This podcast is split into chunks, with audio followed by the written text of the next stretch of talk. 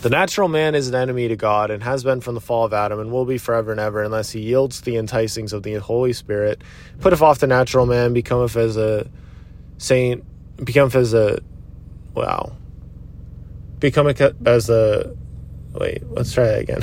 For the natural man is an enemy to God and has been from the fall of Adam and will be forever and ever unless he yields to the enticings of the Holy Spirit, becometh as a saint, becometh a saint through the atonement of Christ the Lord.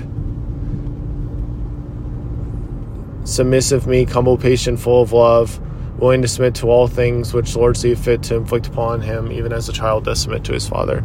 I'm pretty sure that is right. Pretty sure. But when I started the Yield Today podcast, my first podcast, this was the scripture. It was about yielding to the yielding to the good in your life, yielding to the promptings of the Spirit, yielding. And there's multiple times in college where I just remember, yes, I envision love demonstrated, and I'd go back, yield, yield, yield, yield, yield, yield, yield.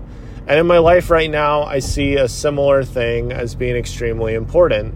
And I have seen how little tiny deviations in my life, little things where I've chosen to go down a darker path because of fear or whatever, I've seen how that has changed my interactions with people after that. And it's changed how I approach things and it's changed all these other things. The natural man is an enemy to God, for sure. And with the life that I am living, having a closeness to God is everything.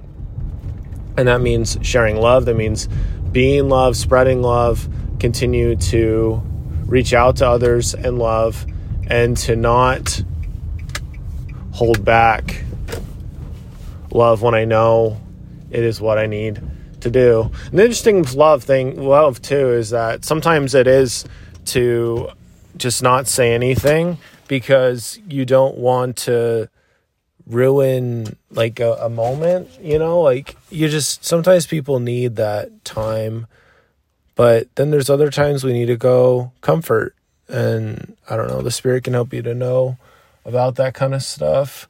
So yeah, it's it's a humbling thing, but yeah, we just need to yield to the promptings of the spirit. I think of like cuz I just practiced piano with my piano teacher. So for this, it's like pay attention to those times where you know that the Lord is trying to talk to you and trying to get you to play a song that is beautiful and that will help you to get to where you need to be and just to trust in his ability to lift you up and strengthen you. And when you make some wrong notes, go back, turn to the Spirit, ask for his guidance and support and forgiveness, really, from the Lord and yeah, Christ really did go through all this stuff, and He can help us to become so much more than we currently are. And I know these things are true.